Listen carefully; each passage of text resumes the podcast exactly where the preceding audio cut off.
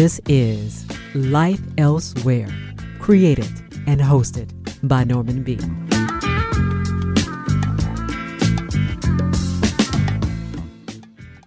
Hello there. Welcome to Life Elsewhere. I'm Norman B. Coming up, a very special conversation with a talented singer songwriter and spoken word artist. Now, you need to know that part of what you're going to hear is on the sensitive subject of the death of a parent. Anika Pyle is my guest. And to begin, here's the title cut from her latest album, Wild River. Secondhand the rewarding life. Anika secondhand the rewarding life that you're leading. Never dreamed that you would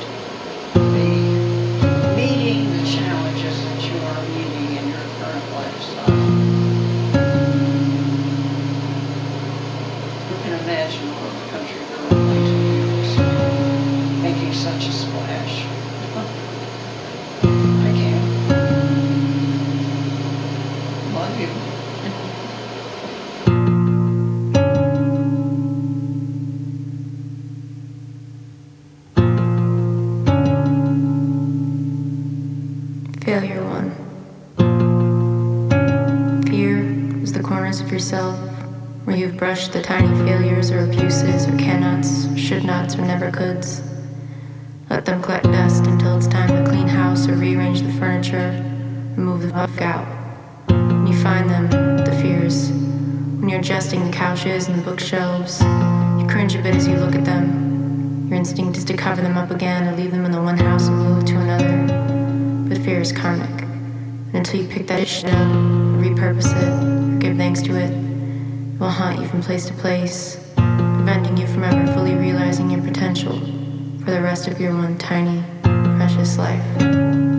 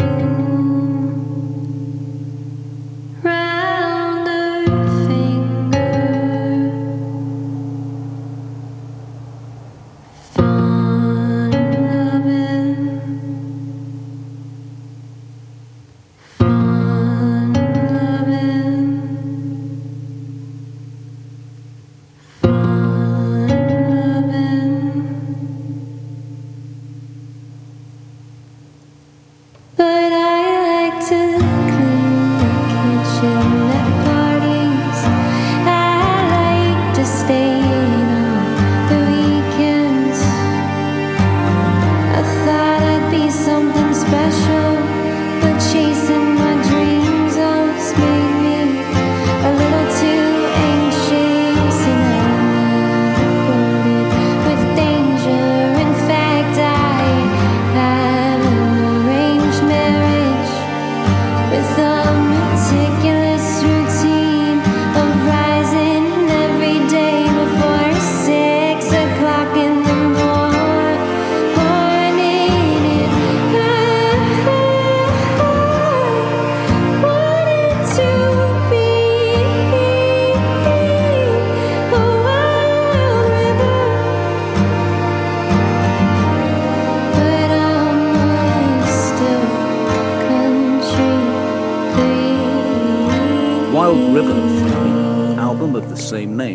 artist I have been, well, let's put it sort of straightforward. I've been raving on about for the last couple of weeks. Her name is Anika Pyle. And thankfully, she agreed she would chat to me. And she's with us right now through the marvels of Zoom. Anika, welcome to Life Elsewhere. Thank you so much, Norman. Thank you for having me.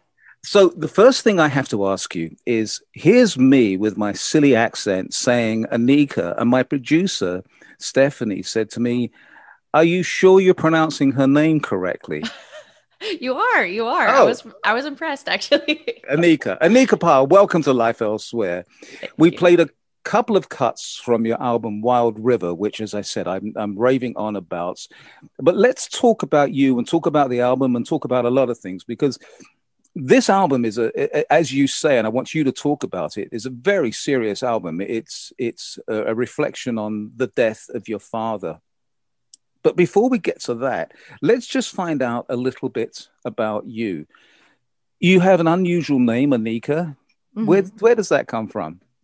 Uh, it has no, um, it makes no reference to my ethnic or cultural upbringing. Um, my dad, uh, my mom was convinced I was going to be a boy. My dad wanted to name me Nicholas. My mom, ah. um, uh, and then when I was a girl, they had to figure it out. They liked the name Nicholas. They found the name Anika in a baby book, and they were like, "Oh, we could call her Nika, Niki," which is kind of like Nicholas. So my dad liked to say that he knew a dog named Anika, but I don't know if that's true or not. So I may or may not be named after a canine. well, it's a wonderful name. Now, let's talk about you, where you're from. Share with us a brief bio of Anika Pyle. Yeah. So I um I grew up in Monument, Colorado, which is a small town about 50 miles south of Denver. Um, I grew up in the like a three bedroom farmhouse, pretty much no neighbors on 100 acres of land that they raised cattle on. Um, so kind of a country girl. And then when I graduated high school, I moved to New York City to study at NYU. Um, and that's kind of where I got a real foot in the door of the music industry. Um, and was in a punk band that got to tour all over the world for a little while. And then about five years ago, I moved to Philadelphia um, and have been here ever since. And there's a robust music community here, so I've been kind of nestling myself into into it. So yeah, country country girl turns city girl, I guess. now you've been around the music business for for quite a while. It's a strange world, the music biz. There's lots of ups and lots of downs. So give me Anika Pyle's take on the music business so far. Well, I I often romanticize the days where I didn't know anything about the music business when I was, yeah. you know, first getting like, you know, first had a publicist and I was like, oh, what's that? And, um, you know, was getting some nice write ups and magazines that I had no idea anything about because I wasn't really, I loved music and I went to shows, but I was, wasn't really, I didn't follow any of the, anything, you know, I was kind of just doing it for the sake of doing it. Um, and now I feel like the music business is, you know, it's certainly taken a, an insane turn in the past year.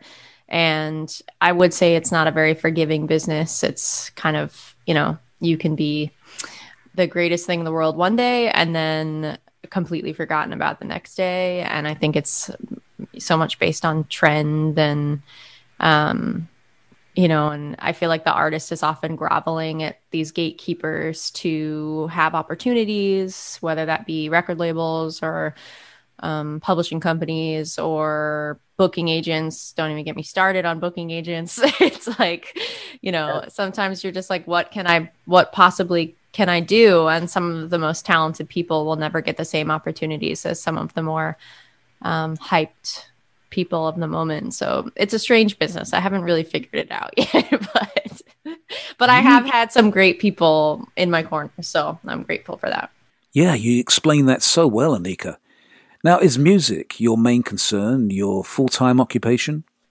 I mean, this is my music career is the closest thing that I've ever had to a career. It's the yeah. it's the field I've been in the longest. It's the area where I've developed myself the most. And I would say it's the thing that has been most soul fulfilling for me. I still struggle, you know, when people like I was just home in Colorado visiting my family and my sister introduced me to some folks and this man was like, What do you do? And I was like, Oh, I'm unemployed. And my sister was like, No, you're not. You're a musician. You just got paid to like put a song in a movie. Like you're you're not you're not unemployed. But to me, it's still hard. Like, you know, I think I have a deeply ingrained societal messaging that says that artists and creatives are substandard people in society, that their job isn't real. And so I really have struggled with that. I kind of have to remind myself every day that like the work I make is valid. It it reaches people, it moves them. The more I share, the more opportunity I have to make people feel less alone. Um, and that, you know, music can be you can be a financially solvent artist. Um, yes. it's hard, but you can do it. Once again, gosh, you you summed that up incredibly well. Yes, I like that. Talk to me about the music for a movie. Um, well, I my sister was referencing a few things, but I a couple of years ago, I along with my bandmates from my last band, Katie Ellen, wrote um, some original material for a film called Her Smell, um, which was uh, directed by a fabulous director named Alex Ross Perry. It starred Elisabeth Moss and Cara Delevingne and um, oh yes, other... yes, yeah, yeah, yeah, yeah. Okay. Um, and so that was a couple of years ago, and then I recently collaborated, um, or you know, contributed an original piece produced by Matt Schimmelpfennig um, that was a spoken word poem that um, we put on a mixtape that is coming out with a film called Summertime, which is directed by Carlos Lopez Estrada. And it's kind of a story of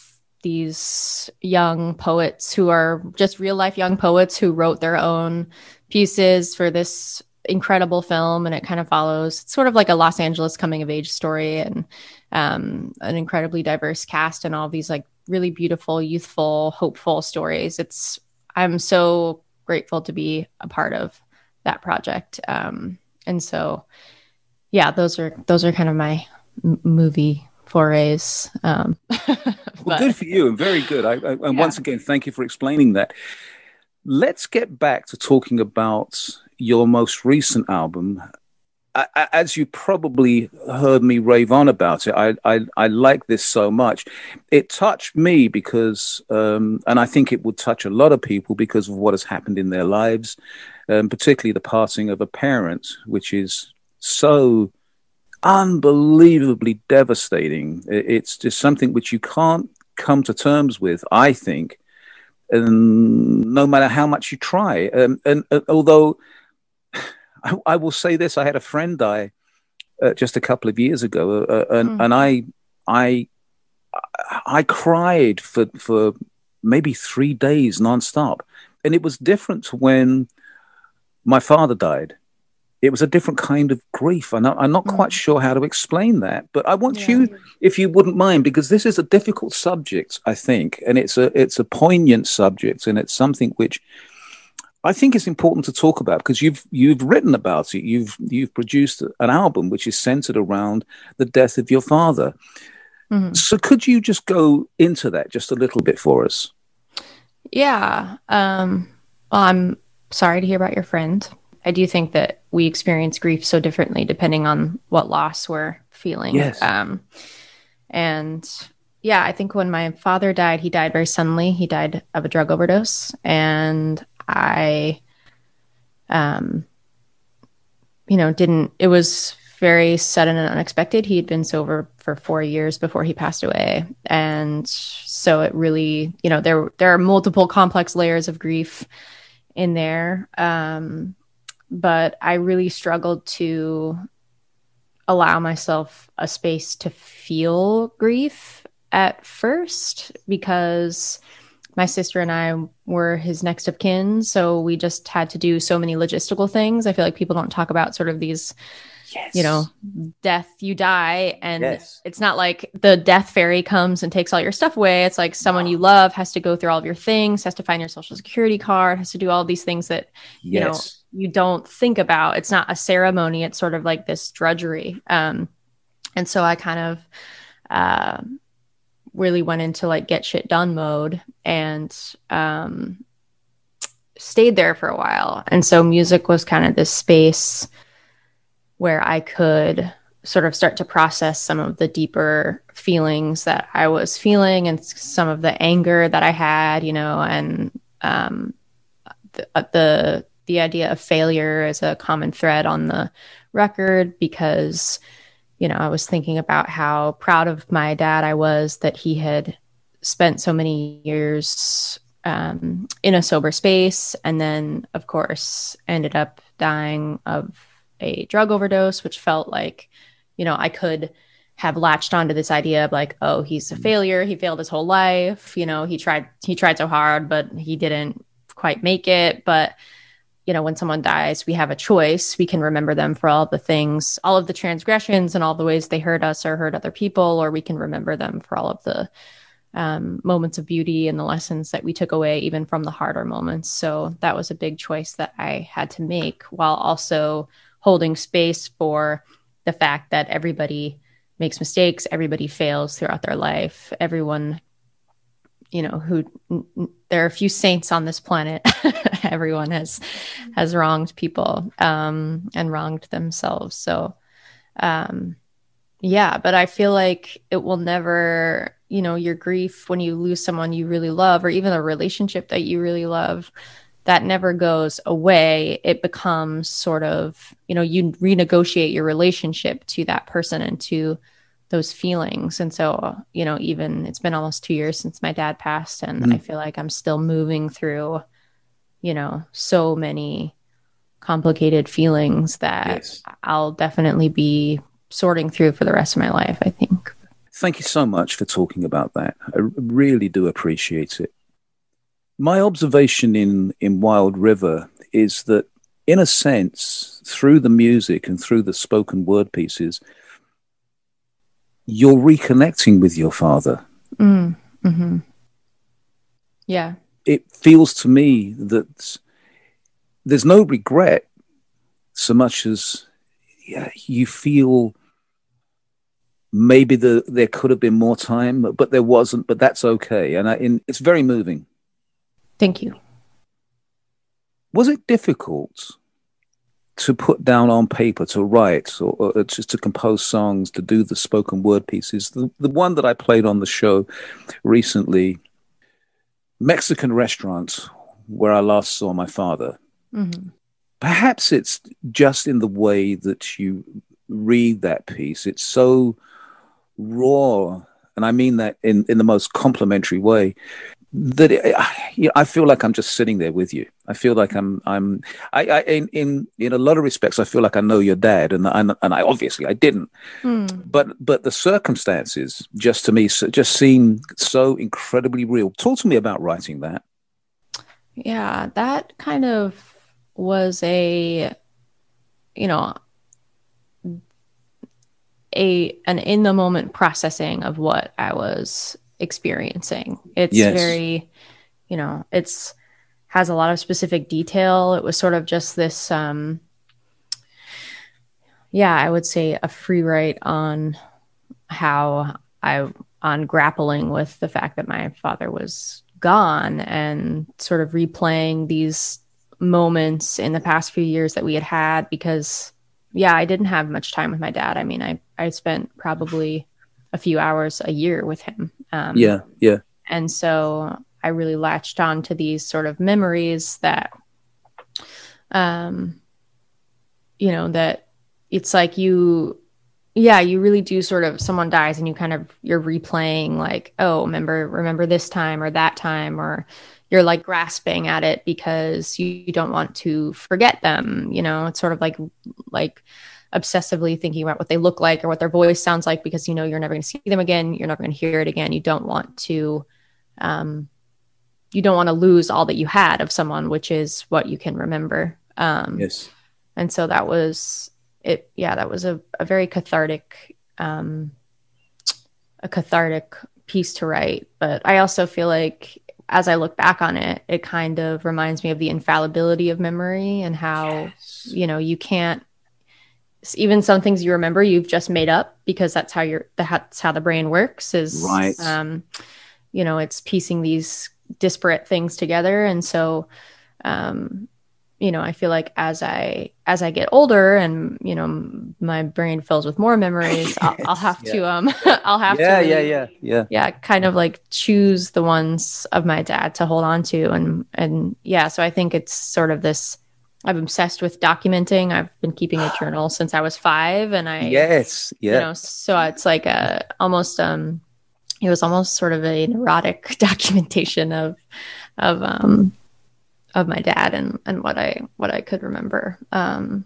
and then yeah the song that follows it is more of a a direct sort of conversation with um with him. So yeah very interesting really important space those two pieces for me to work in because it really helped me feel more connected to him and also be able to reckon with the fact that I would never see him again. Yes. You talked about documentation, about keeping a diary. Do you have photographs? Yes. Yeah. Yeah, I do. Um, some great photographs of uh, him when he was younger too, which he was a hippie, you know. So it's really Yeah. nice to like see his long hair and he my dad had long hair most of his life. I think he Good he got him. it off to go to go to court a couple of years ago. Yeah, yeah, And then yeah. um, but yeah, he it's really he was a handsome man. It's nice to see. Ah, lovely. I'm talking to singer songwriter and spoken word artist Anika Pyle. Her most recent album is called Wild River. We played the title cut at the beginning of the program. I've asked Anika if she would choose some tracks from this album or any of her music that we can put into the program. So I'm going to hand it over to you, Anika, right now. What would you like us to play? I would love to play Prayer for Lonely People, which is also from Wild River. Prayer for Lonely People. hmm This is Anika Pyle. This is Life Elsewhere.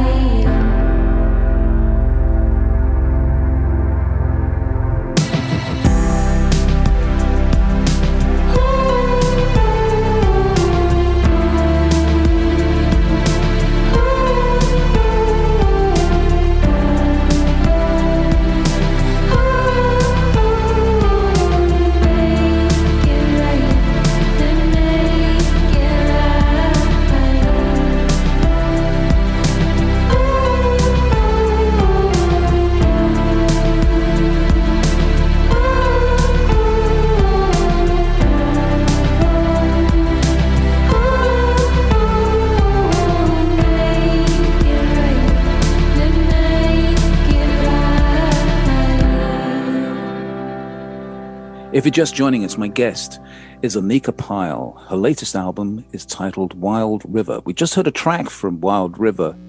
Tell me about Prayer for Lonely People.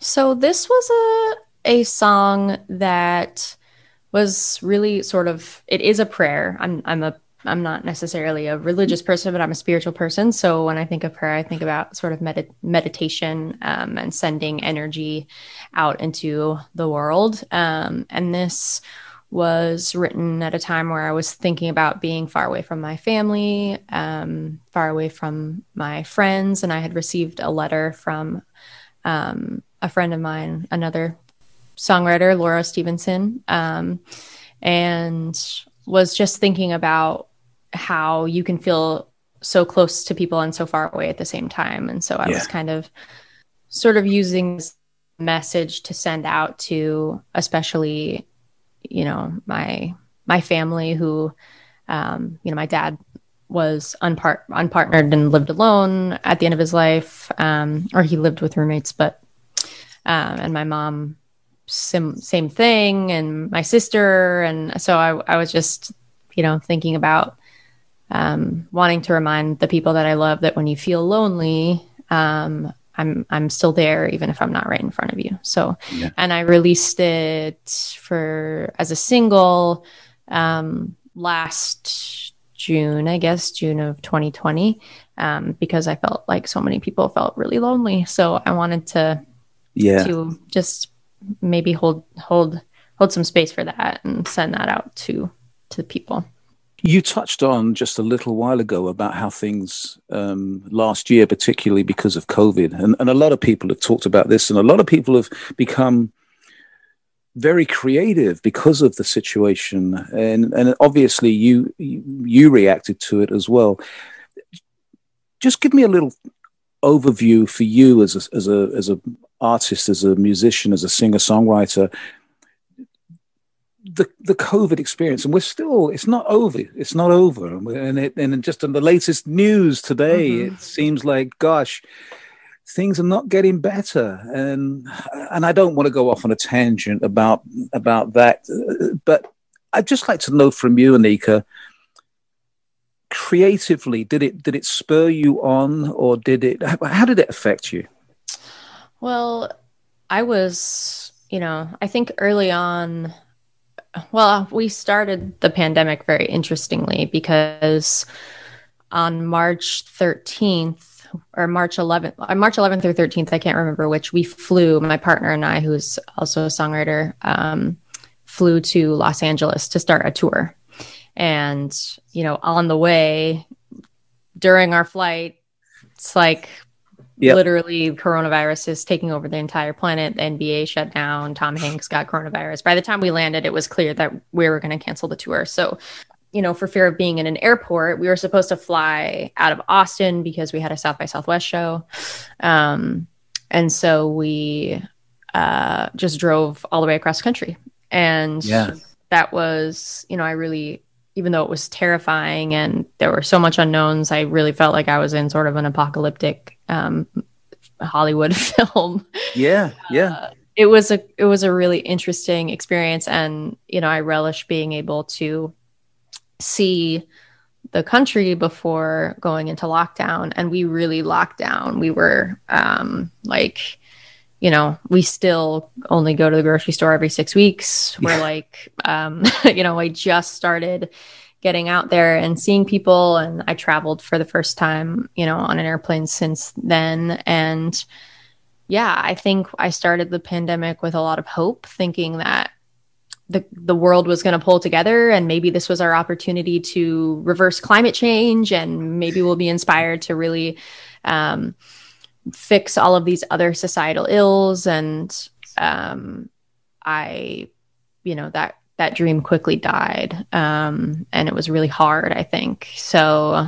i leaned into um, you know made myself a creative schedule and really leaned into just uh, making things and hmm. also you know channeling a lot of my art into fundraising for um, various issues, um, social justice issues, and and initiatives, and that was very rewarding since I couldn't do much work in person, and um, yeah, but it was just I think it's been a time of deep uncertainty. You know, like mm. at the same time, I feel incredibly grateful for the amount of space I've had just to make and like really, you know, I feel like this is the first year in my life where I'm like, I am a maker. I am a music maker. yes. I am an artist. Yes. You know? Yeah. Yeah. Yeah. Um, but it's also like, will I even have a place to play? Will there be shows? You know, friends who are on tour right now. I'm just like, uh, I'm, I,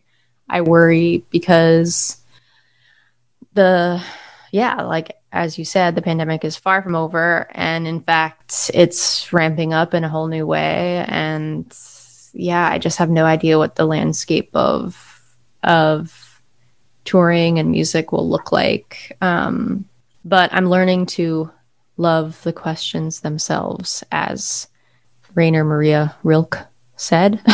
um, so um, you know, I'm just kind of leaning into the process and and yeah, seeing seeing where it takes us. You mentioned a couple of times in uh, just a moment ago you art and as an artist. I want to focus in on that just for a moment. I, I don't know for sure, but I'm just presuming, along with singing and songwriting and spoken word, that you're a visual artist as well. Yes. I I would say that the that words are my number one medium, but I do, um, especially this year, have I have been doing collage art for a long time, and this year I started doing some watercolor and gouache painting. Um, my mom is a very talented painter, and I feel like I didn't inherit that gene, but nobody inherits the painting gene. Turns out you just it's like anything else; you have to devote exactly. time to it. Yeah, so I've started to to do that. And actually, I've done a lot of graphic design work over the course of the past year. I was really trying to teach myself those skills because they're so valuable in music because you're always needing to design something. So the Wild River art, I you know, I challenged myself to do everything myself. So I pressed the record myself, I put it out myself, and then I did all the artwork for the for the yes. vinyl um, and the book layout myself. So that was a nice challenge to be able to. Yes, and and you did it extremely well as as a former graphic designer myself and i went to art school there's something you pick up on with people that you you see you see in the work and from their location and their setting and i should let everybody know we, we are looking at one another via zoom and anika has a wall behind her with an assortment of different kinds of paintings and artwork and it's just absolutely lovely just like my home is. I you can't see all of mine, but I got paintings behind me here and books and whatever, and so it's just it's it's a lovely uh, it's a lovely environment. It's a, it's a wonderful environment to be in. It means a lot to you, doesn't it? Mm, it does. Yeah. yeah. Yeah. Yeah. Let's talk about something which I I find just very, in some respects, unsettling because I've had this conversation with a number of artists over the years, and that's the difference between men, males, and females in music. And it just seems to me that there's still this real, I don't know, and I think there's a lot of people will disagree with me about this, but it still seems to me that there's a separation. There, there's like, there's females in music, and it's treated by even radio these days. Well, we're all going to play Women in Music Day. Mm-hmm. Let me get your take on that, Anika.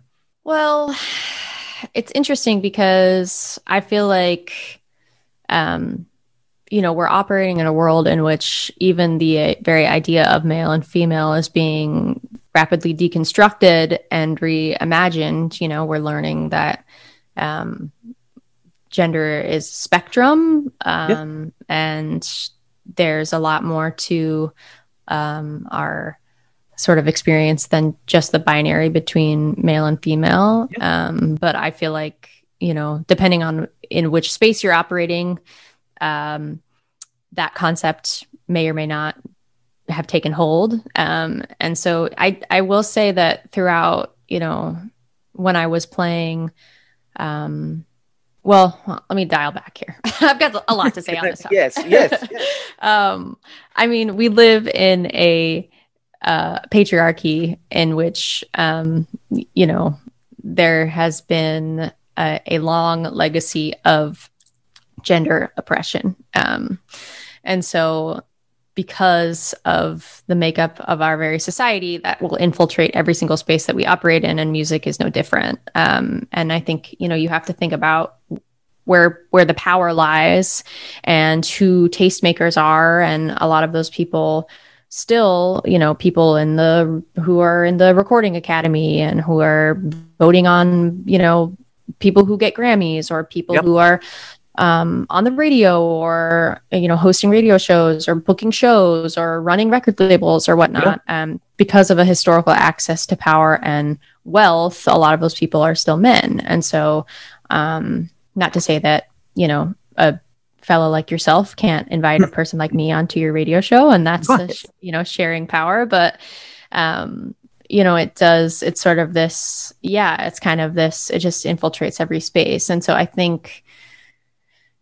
um, on the one hand, being, I'm always for the affirmative opening of space and sharing of um, an empowerment, you know, deliberate sharing of empowerment. So whether that's, you know, creating a deliberate space for women in music where there wasn't, you know, I'm I'm okay with that. I do sometimes wish that it was just music, you know? Yes. Um, yes. And that people were taking it upon themselves to diversify.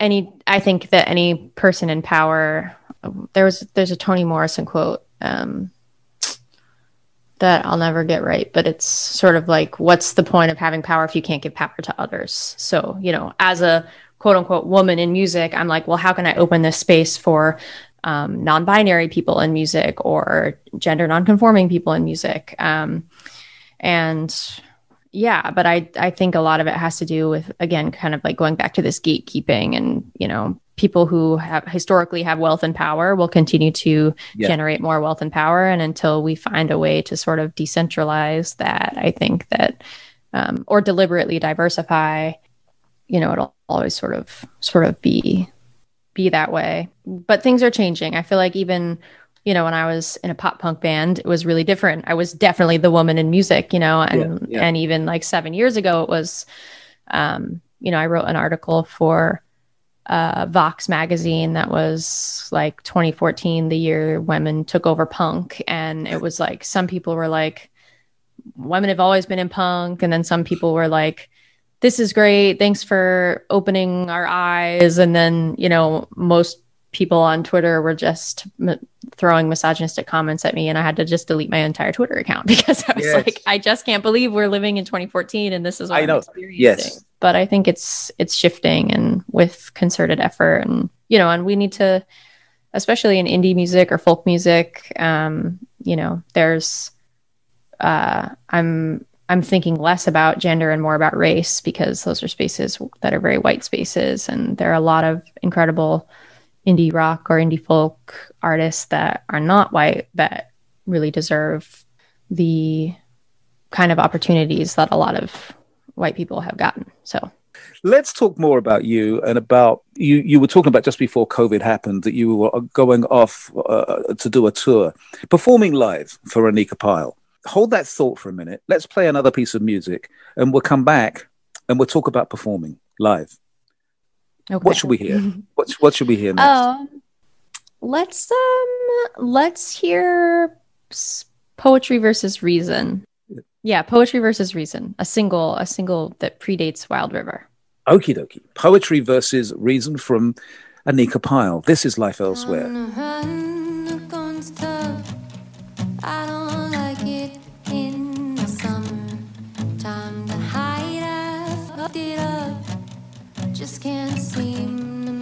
To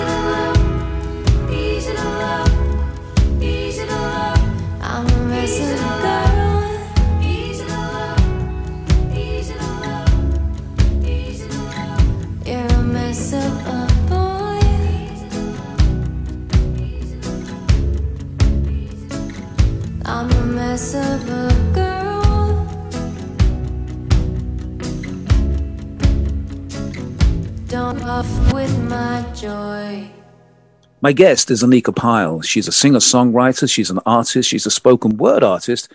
Here, her most recent album is called Wild River. We just heard a single titled Poetry versus Reason. Just give us a little overview of that one, please. Yeah, so this is kind of a I, I sort of call it my anthem for the queer and questioning, but it is, you know, references sort of a psychological tool where, you know, we have a a um, an emotional mind, a rational mind, and a wise mind. And, you know, therapists say that you want to operate in your wise mind. You don't want to be too led by your feelings, too led by rationality.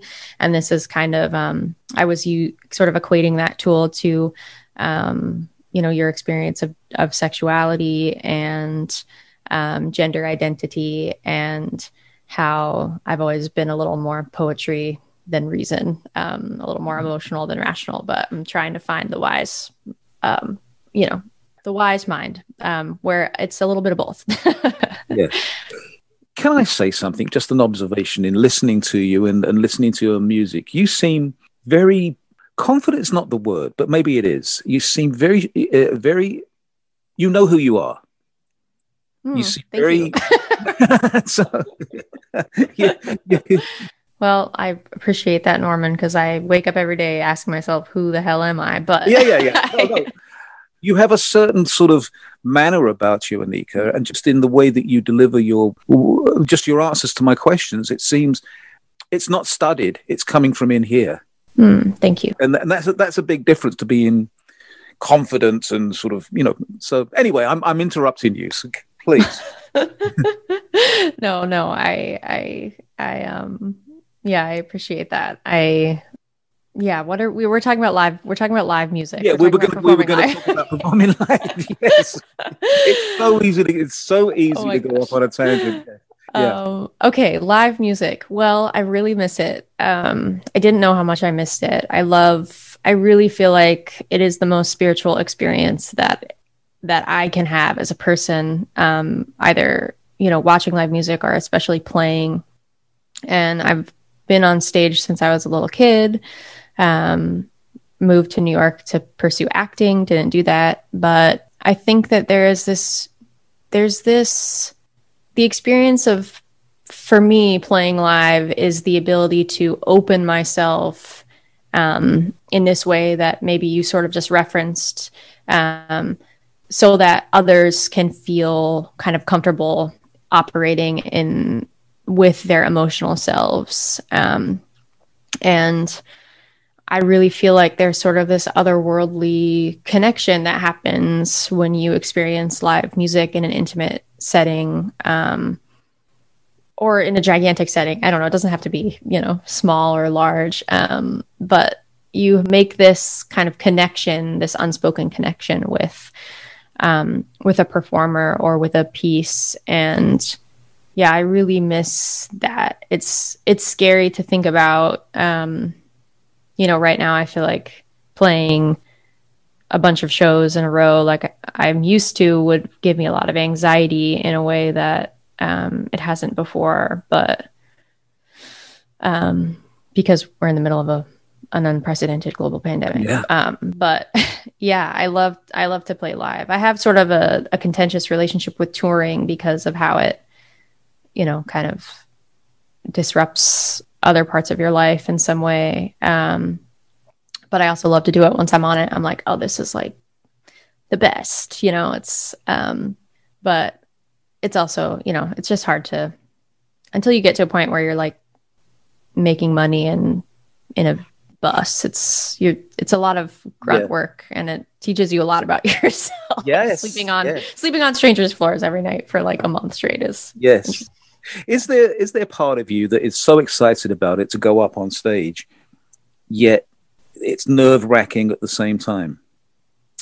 Oh yeah, it's always nerve wracking, especially playing alone. Um, I find that it's really different from playing with a band because you can sort of hide some of your mistakes when you're with a band, but when you're alone, it's just you, and some it's easy to get in your own head. And um, but it's also like, yeah, it really does feel.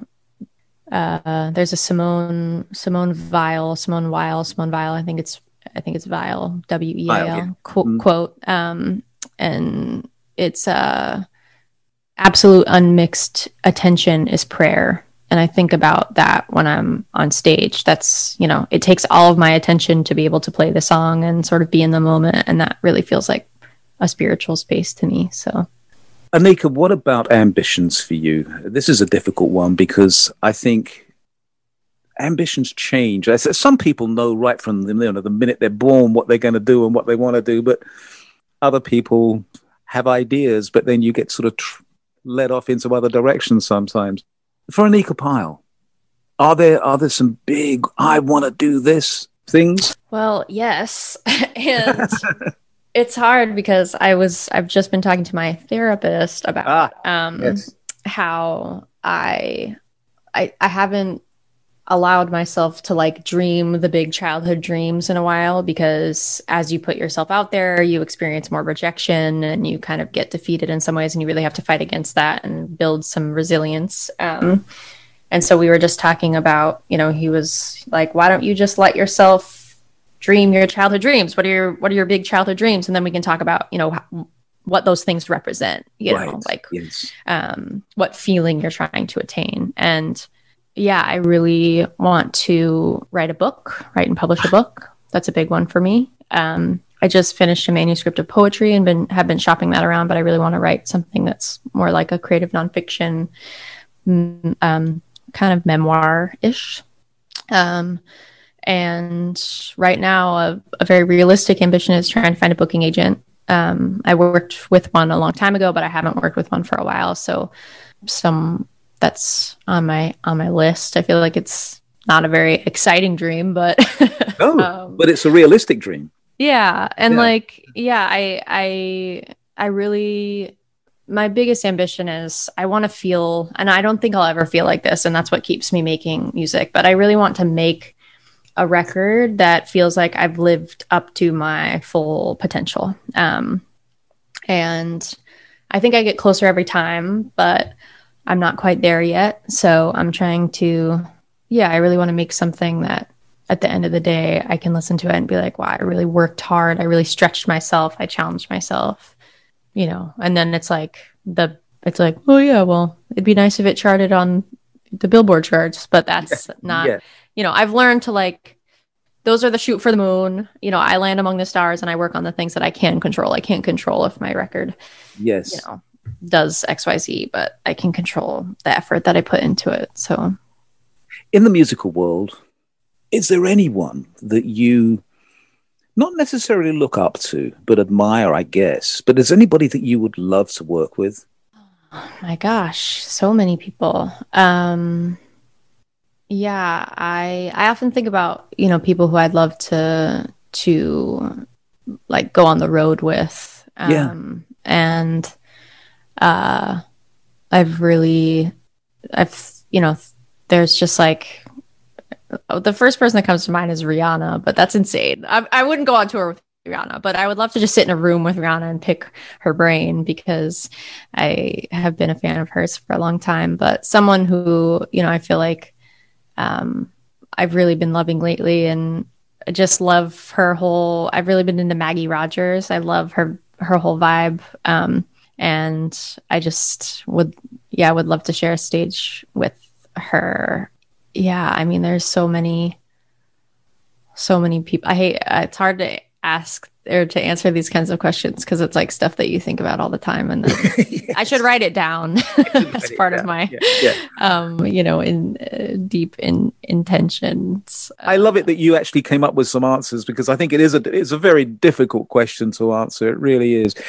The album Wild River, which uh, once again, and I, and I can't say this enough, I th- really do think this is so important. Such, such, such a terrific album. Recording next for you. What's coming up? Recording. Um, I am working on LP2 Yeah. and I have most of the songs demoed. Um, and I'm kind of in the phase of like, you know, what am I trying to say? What have I left out? What do I need to fill in? Um, and then I hope to, I would love to have the record done by um, the end of this year, but it might be depending on you know what happens with the world in the next couple of months it might be early um Yeah. 2022 that it's finished. But yeah i'm kind of chipping away at that every day and i'm really excited to like i have some big speaking of ambitions i have some you know i want some horns and some strings and some i think it will be a little bit genre bending and i don't know i'm excited about it. Um but yeah yeah working on that every day I, have thoroughly enjoyed talking with you. I think it's very difficult to talk about something which is so intimate, and you and you handled that extremely well. I wish you all the very, very best, uh, Anika. You're you're you're a you're a lovely person. Uh, you, you've got a lot of talent. I'm really interested in reading more of your poetry. Send us your poetry, would you? Yeah, I will. I will. I will. Yeah, and let just keep us up to date with what's going on with you. Tell us, you know, what's happening. Anika Pyle, it has been an absolute delight talking to you. Give us a piece of music we can take us on the up to the closing credits. Okay. Thank you, Norman. Um, let's go ahead. Let's hear um, Orange Flowers since Orange we've talked so much about my dad. This was for him. Anika Pyle has been my guest. Her album is called Wild River. Details will be up at lifeelsewhere.co. Anika, thank you so very much for joining us at Life Elsewhere. Thank you for having me, Norman. Dear Daddy, I just want you to know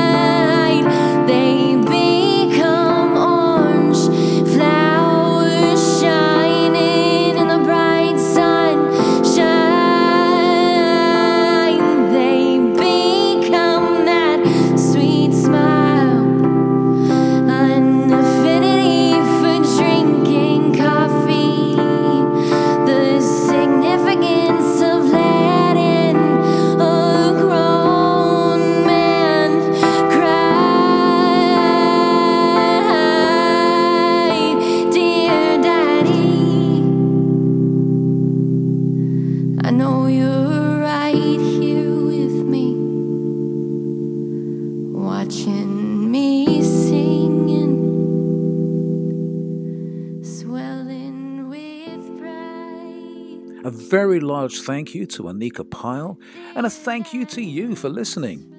The link to Anika's music is up at lifeelsewhere.co. Now make sure you go there to learn all about our Life Elsewhere shows. And you can hear this volume 244 again at any of our affiliate stations and outlets. Plus, the podcast will be up. You can get it at Mixcloud, amongst others. For more info, go to lifeelsewhere.co. Or and make sure you let me know what you think of Life Elsewhere music. Send me your thoughts. My email address comes up in the closing credits, so be ready to jot that down. Till next time, be well, be safe, and you know it costs nothing. Be nice. Bye bye.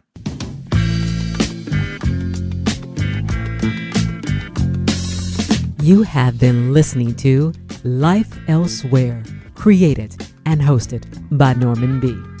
Life Elsewhere is written and produced by Norman B. Guest booking and additional research by Stephanie Lane. Behind the scenes assistance by James Van, Bruce Goodman, and Allison Klein. We love to hear what you think about Life Elsewhere. Send your questions, queries, and comments to info at lifeelsewhere.co. That's C O.